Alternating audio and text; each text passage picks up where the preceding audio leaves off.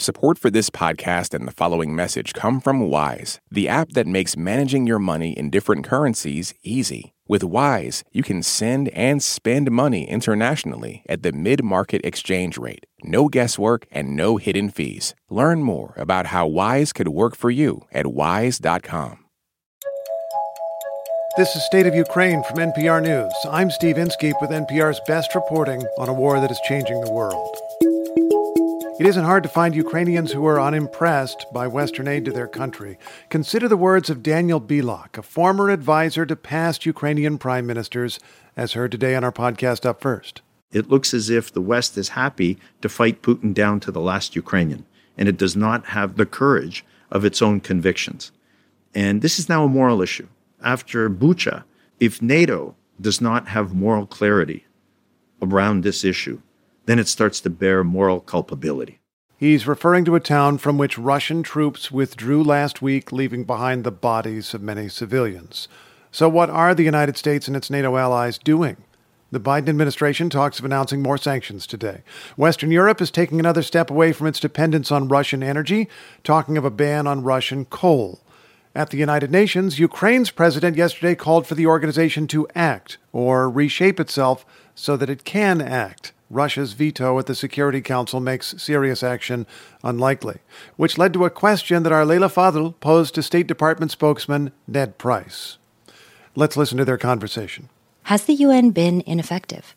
Well, you are going to see the United States take action this week. We are seeking Russia's suspension from the Human Rights Council. What we know is that we cannot let a member state of that council that is subver- subverting every principle that we hold dear to continue to call itself a member. Uh, and in recent weeks alone, we have seen a vast majority of the world's countries in the UN General Assembly stand up to Russia's aggression. 141 countries, 140, 140 countries uh, in respective votes have done just that.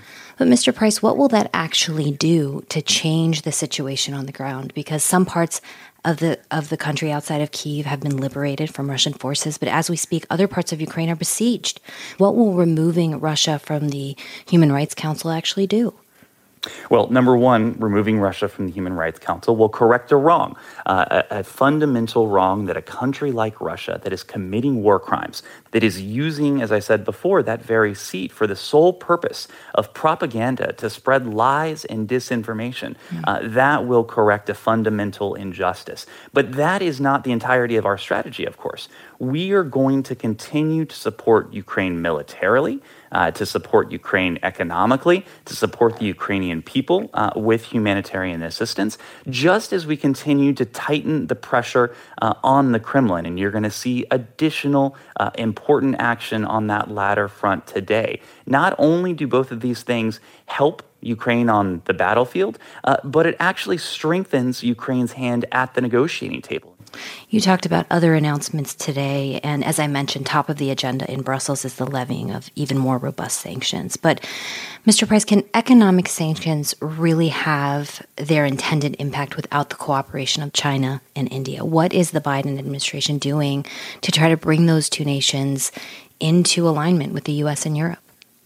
Well, we are here in Brussels with our NATO allies, with our G7 partners uh, from around the globe. And when we act together with this set of allies and partners, the United States uh, and this constellation of countries, we constitute more than 50% of global GDP. No other collection of countries uh, that is uh, that has shown any degree of uh, real cooperation can come close to that. Uh, mm. So, yes, absolutely, our measures can have bite. And I think what you've seen in the past couple days, as the scale of atrocities uh, has become clear, mm. you have seen countries uh, like India condemn in no uncertain terms what Russia is doing. Uh, so, Russia, in its own horrifying way, is in some manner doing our job for us, uh, sending a very clear signal to the world that countries have to stand up. U.S. State Department spokesman Ned Price speaking to us from Brussels. Thank you for taking the time. Thanks for having me.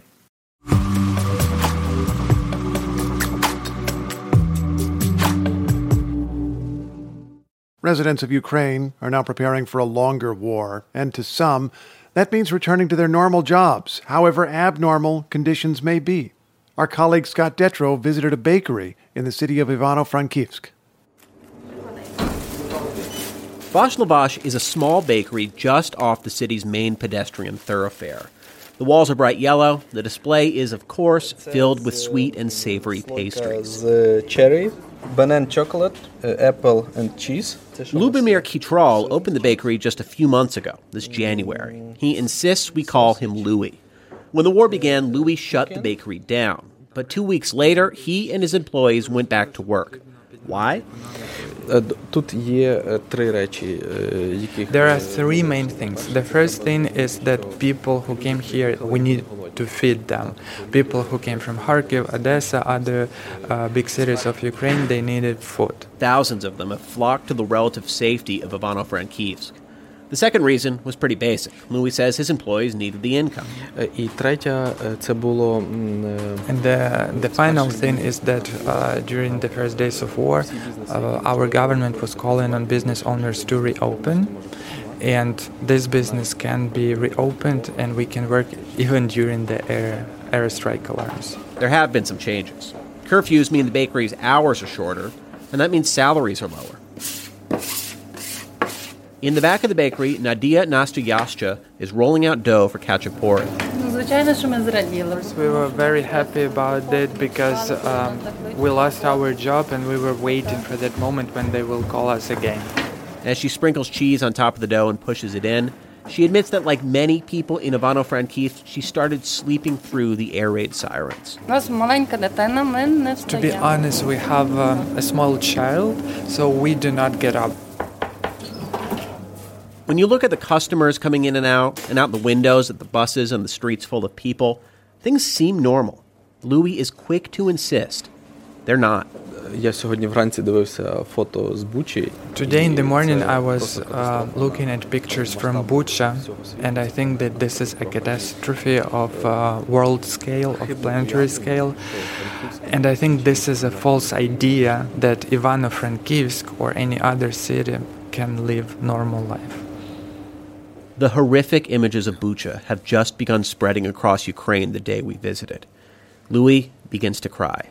He steps away to compose himself. І е, станом на зараз е, two minutes, please.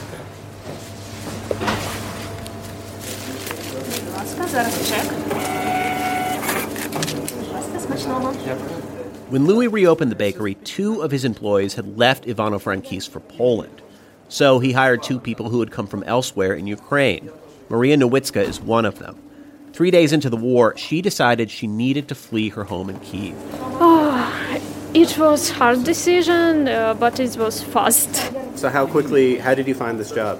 Oh, maybe two weeks. I sit without job. I just sit in a flat and read the news, and then I understand that war uh, will not end uh, fast, and decide to looking for a job. She found an ad for this one. Two days later, it was hers. Do you like the job? Oh, yes, yes. Before the war began, in Kiev, Maria was an interior designer. Yes, very different. But it's a help to feeling good, feeling that I'm necessary, uh, that I help in our economy.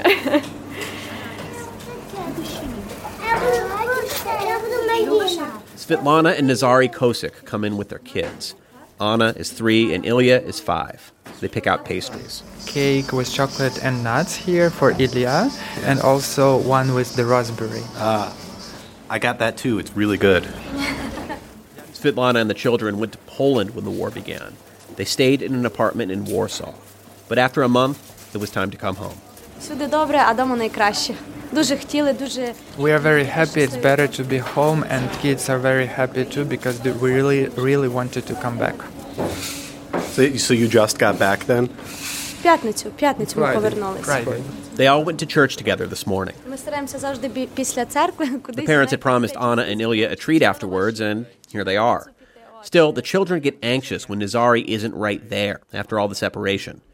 and he and Svitlana get fleeting worries about bringing the kids back to Ukraine.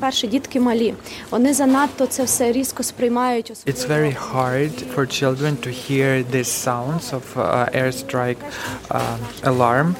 It's hard for the kids to wake up in the middle of the night and they just close themselves with the curtain or covers. But, at least in this moment, they seem happy.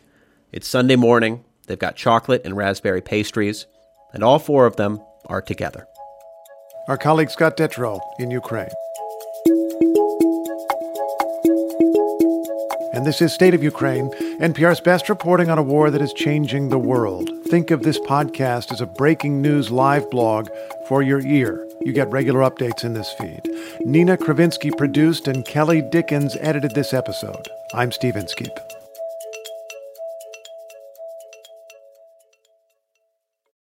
This message comes from NPR sponsor Shopify. Shopify is the global commerce platform that helps you sell at every stage of your business. From the launch your online shop stage to the first real life store stage, all the way to the did we just hit a million orders stage, Shopify's there to help you grow. Sell without needing to code or design. Just bring your best ideas and Shopify will help you open up shop. Sign up for a $1 per month trial period at shopify.com/npr. This message comes from NPR sponsor Betterment. Confusing eye contact with a mysterious stranger is never chill, but Betterment is the investing app that lets you be totally chill about your finances. Betterment.com. Investing involves risk, performance is not guaranteed. On Wildcard, the new podcast from NPR, you'll hear people like comedian Jenny Slate reflect on their lives. What is something you think about very differently today than you did 10 years ago? Dressing like not salad dressing. I've always loved it and I'll never stop. Dressing my body. That's all part of the new game show Wildcard, only from NPR. Listen wherever you get your podcasts.